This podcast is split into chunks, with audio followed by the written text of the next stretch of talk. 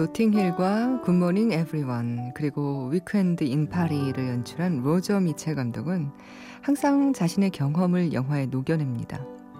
자기가 했던 말이나 행동들을 인물이 연기하도록 하죠. 특히 그가 작년에 내놓은 영화 Weekend in 파리에서는 그가 생각하는 인간관계를 아주 적나라하게 그려냈는데요. 그는 인간관계를 이렇게 정의합니다. 인간관계란 항상 혼란스럽고 어지럽고 충돌하는 본성을 가지고 있다.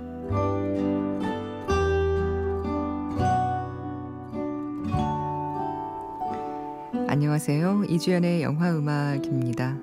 살아가면서 자꾸만 혼란스럽고 어지럽고 자꾸 주변과 충돌하게 된다고요? 그게 바로 인간관계라고 하네요.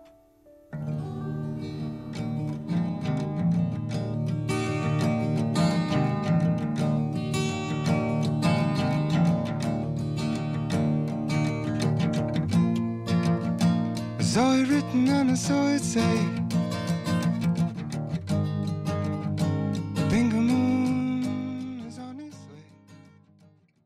지난해 소개된 영화죠. Weekend in 파리 중에서 Pink Moon이었습니다. 닉 드레이크의 노래로 시작했어요.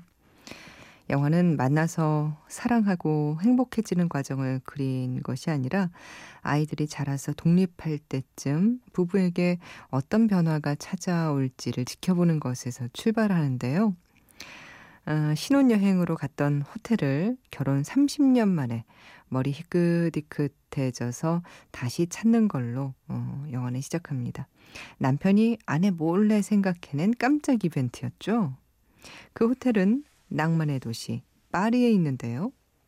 이렇게 로맨틱한 남편을 둔 여자는 얼마나 행복할까 어, 생각하기 쉽지만 그들이 허니문을 보냈다는 그 호텔 방에 들어서자 아내는 호텔 밖으로 뛰쳐나갑니다. 다시 찾아봤더니 어, 그곳은 너무도 낡고 초라했거든요.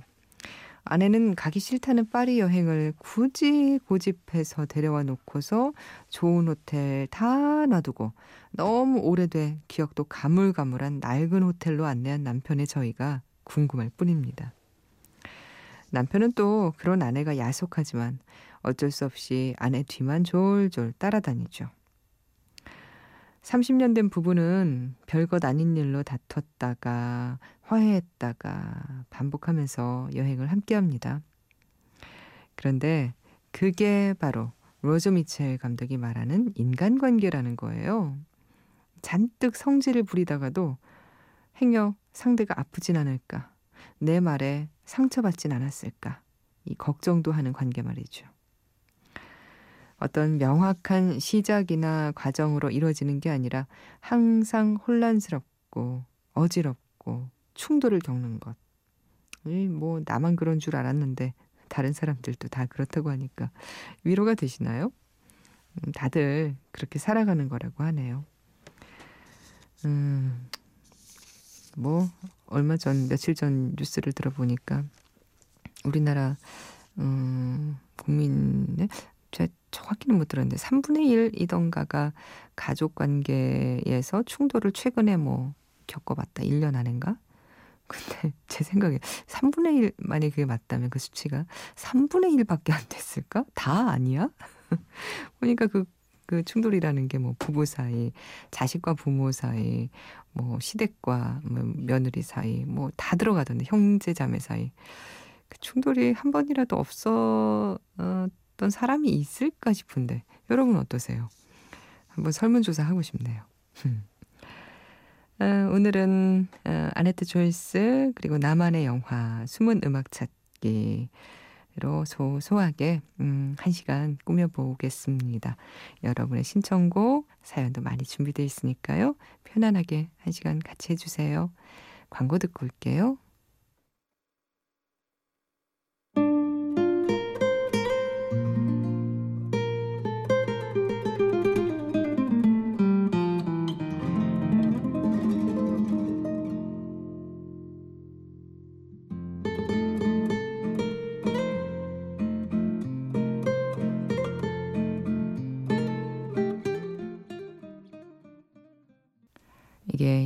이게 양귀비라는 뜻이라고 하죠. Amapola. 어, 오케스트라 버전으로 Beauty Inside OST에서 함께 들었습니다. Beauty Inside 그 영화에서 들으셨던 바로 그 버전이죠. 나종현 씨가 새벽에 일하면서 종종 듣는데 어, 오프닝으로 소개해 주신 종이달 아, 며칠 전에요. 여유 있을 때 꼭 보고 싶었던 영화라 더 주의 깊게 들었던 것 같아요. 저는 영화가 끝난 후에도 잠시 생각에 잠길 수 있는 영화를 좋아하는데 종이달이 그런 영화가 됐으면 좋겠네요. 참 신청곡 받으시면 Beauty Inside에서 Amapola 신청합니다. 하셨어요. 네. 신청곡 받죠. 그럼요. 어, 듣고 싶은 곡 있을 때 이주연의 영화 음악에 사연 보내주세요. 인터넷 검색창에 이주연의 영화 음악 아니면 IMBC 홈페이지 통해서도 들어오실 수 있습니다. 샵 8000번 하시면 문자 보내실 수 있어요. 짧은 문자는 50원, 긴 문자는 100원이 추가로 어, 들고요. 어, 박소진 씨가 달달한 로맨스가 필요해요. 겨울 같은 가을 날씨. 포근하게 나를 안아주세요 하고 부르짖고 싶어요. 며칠 전 아델라인 멈춰진 시간과 그녀 잉그리드 버그만을 봤어요. 아델라인의 블레이크 라이블리는 정말 너무너무 예뻤고요. 잉그리드 버그만 역시 정말 예쁘더군요. 그녀가 영화에 빠져 살 수밖에 없었던 게 이해가 되기도 했다가 아니 저럴 수가 했다가 인생 뭐 있나요? 사랑하고 살고 싶네요. 로맨스가 필요해요. 정말 하셨는데 로맨스 소진 씨 인생에 지금 이 일상에 로맨스 없어요? 아이, 로맨스, 어, 있어야죠. 예, 필요합니다. 아, 신청하신 곡이 Amado Mio예요. 핑크 마티니의 곡 신청하셨는데 음, 주로 유쾌하고 산뜻한 곡들을 연주하는 12인조 밴드죠. 올해 또 우리나라에서 내한 공연을 하기도 했는데 이 핑크 마티니의 곡 Amado Mio 어, 영화 미스터 히치 당신을 위한 데이트 코치에서 들을 거고요. 한 곡 더 이어드리려고요. 핑크 마티니의 곡을요. The Nines라는 영화가 있습니다. 2007년 공포 영화인데요. 어, 세 편의 단편으로 구성됐죠. 어, 라이언 레이놀즈가 모두 주연을 했던 그 어, 단편들로 구성된 이 The Nines에서 Hang on Little Tomato까지 두 곡 이어드릴게요.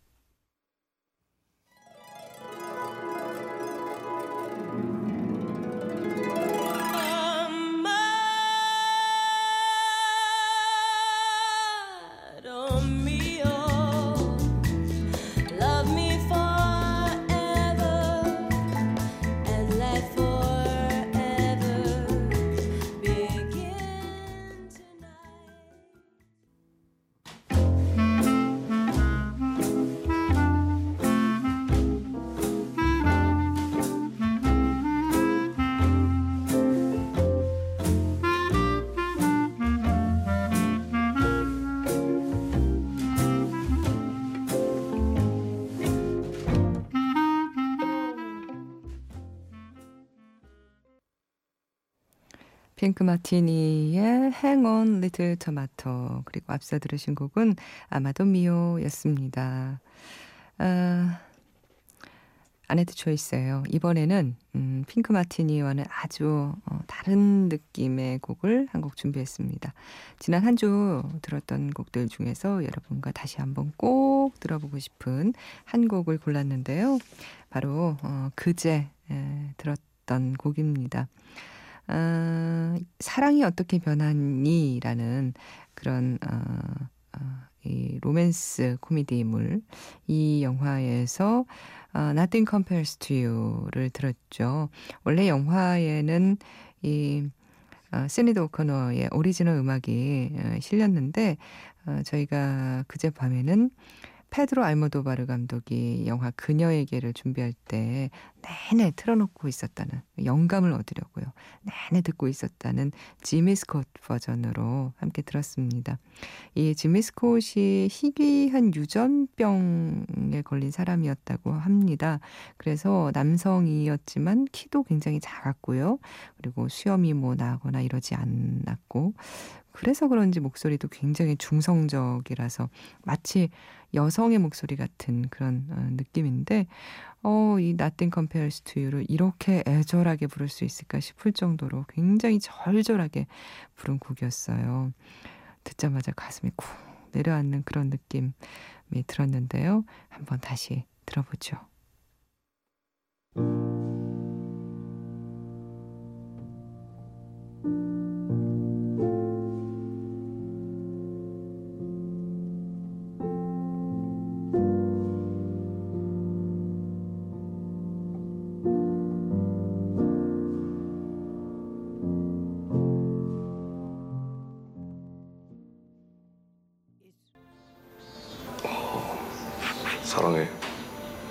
말 말고 다른 건 없냐?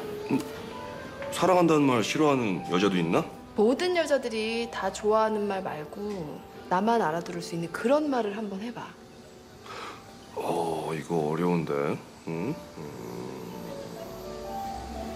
나는 너를 방울방울해.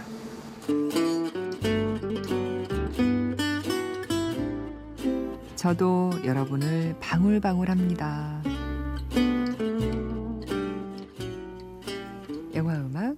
이주연입니다. 게시판에 오명철 씨 그리고 문윤환 씨 두 분께서 Slow West를 굉장히 좋게 보셨네요. 오명철 씨는 음, 올해 풍년이라고 좋아, 좋은 영화가 계속해서 바뀐다고 하셨는데 Slow West가 그렇게 좋으셨나 봐요. 그 중에서 듣겠습니다. 제스팀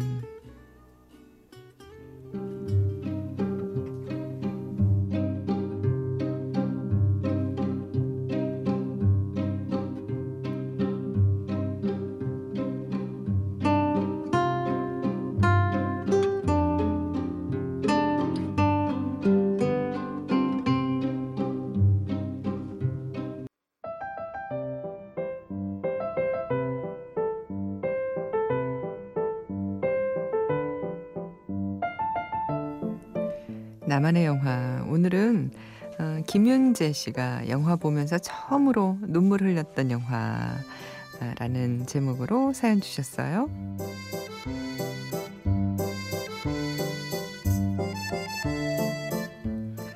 97년 12월 IMF의 먹구름이 밀려오던 그 시절 사회에 첫 발을 내딛던 꿈 많았던 20대 중반의 옛 추억이 떠올라 몇 자 적어봅니다. 지금은 많이 없어졌지만 신모라는 금융기관에서 저의 사회생활은 시작됐습니다. 한 해가 마무리돼가는 연말에 문화생활의 일환으로 직원 모두가 지금은 없어진 대구 최초의 멀티플렉스 영화관 중앙시네마에서 최진실, 박신양 씨 주연의 편지를 관람하게 됐습니다. 그때까지 영화 보면서 한 번도 와 눈물을 흘려본 적이 없었는데 이 영화 다소 진부하고 심파조의 이 영화를 보면서 처음으로 손수건을 꺼내게 됐습니다. 영화가 끝난 후 불이 들어오면서 제 주위를 둘러봤는데 저희 회사 직원들은 물론 중고등학생을 비롯해 관람객 모두 눈물을 훔치고 있었습니다. 그 이후로 최진실 씨와 박신양 씨가 출연한 영화는 놓치지 않고 봤던 기억이 납니다. 몇 해 전 여름휴가 때는 이 영화의 촬영지였던 아침 고요 수목원에도 갔다 온 적이 있습니다. 지금은 DVD로 소장하고 있어서 몇 번 더 봤는데 볼 때마다 눈물이 핑 돌았습니다. 이제는 천상의 배우가 되어 있을 고 최진실 씨를 그리며 이 영화의 주제곡 Too Far Away 듣고 싶네요. 최진실 씨 좋은 영화 남겨주셔서 너무 감사합니다.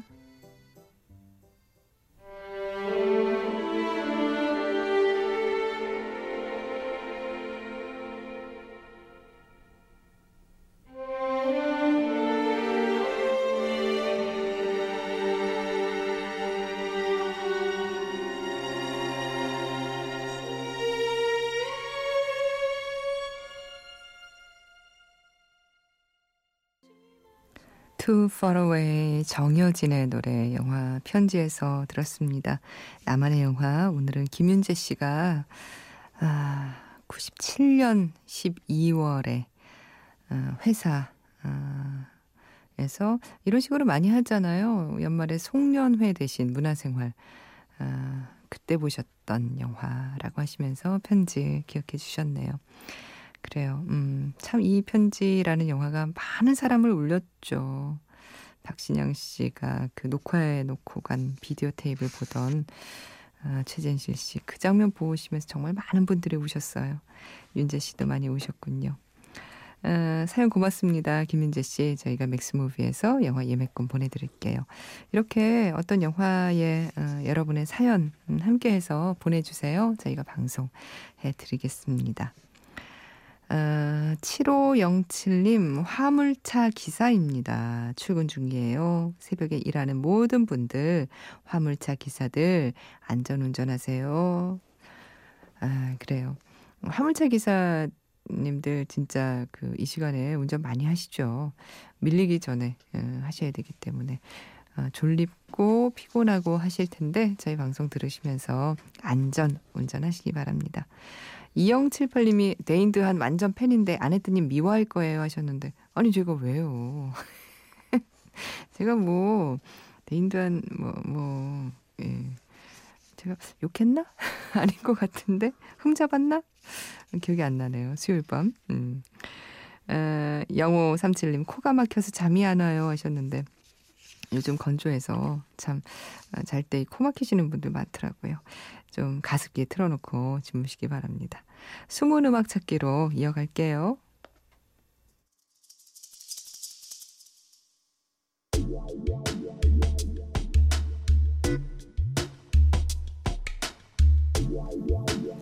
숨은 음악 찾기. 오늘 숨은 음악을 찾아볼 영화는요. 우리나라 사람 5명 중 1명은 본 영화. 천만 관객의 어벤져스 Age of Ultron입니다. 영화 전반부 어벤져스 팀이 로키의 지팡이를 찾기 위해서 동유럽 소코비아의 한 기지를 습격하죠. 작전을 성공시키고 기지로 돌아오는 전투기 안. 헐크에서 브루스 배너로 다시 돌아온 마크 러팔로가 헤드폰으로 음악을 듣고 있는데요. 그러다 로마노프 어, 스칼렛 요한슨이 다가오자 얼른 헤드폰을 벗죠.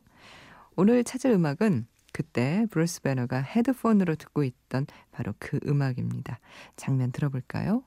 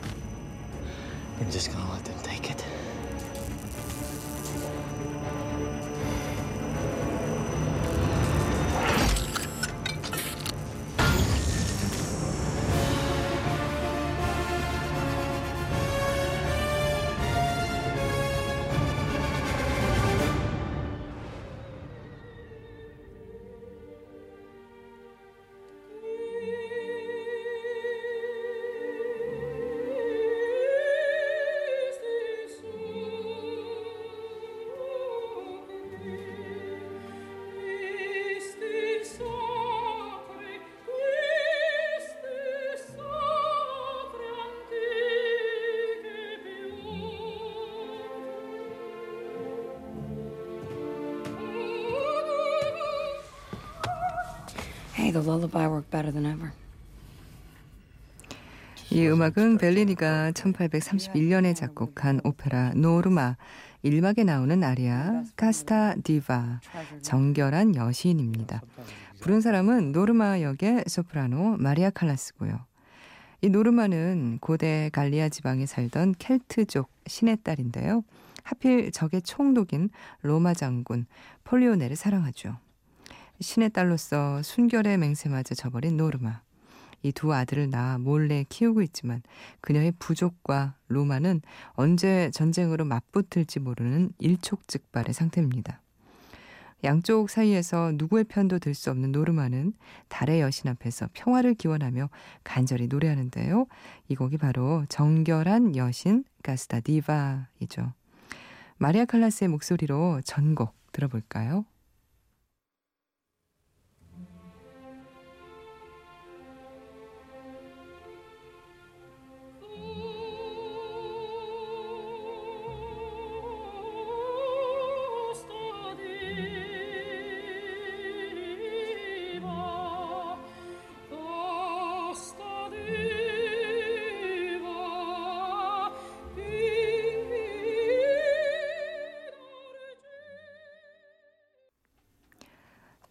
아리아 정결한 여신 작곡가인 벨리니가요. 마리아 칼라스의 탄생을 예견해서 작곡했다고 할 만큼 마리아 칼라스를 대표하는 아리아로 남아 있는데요.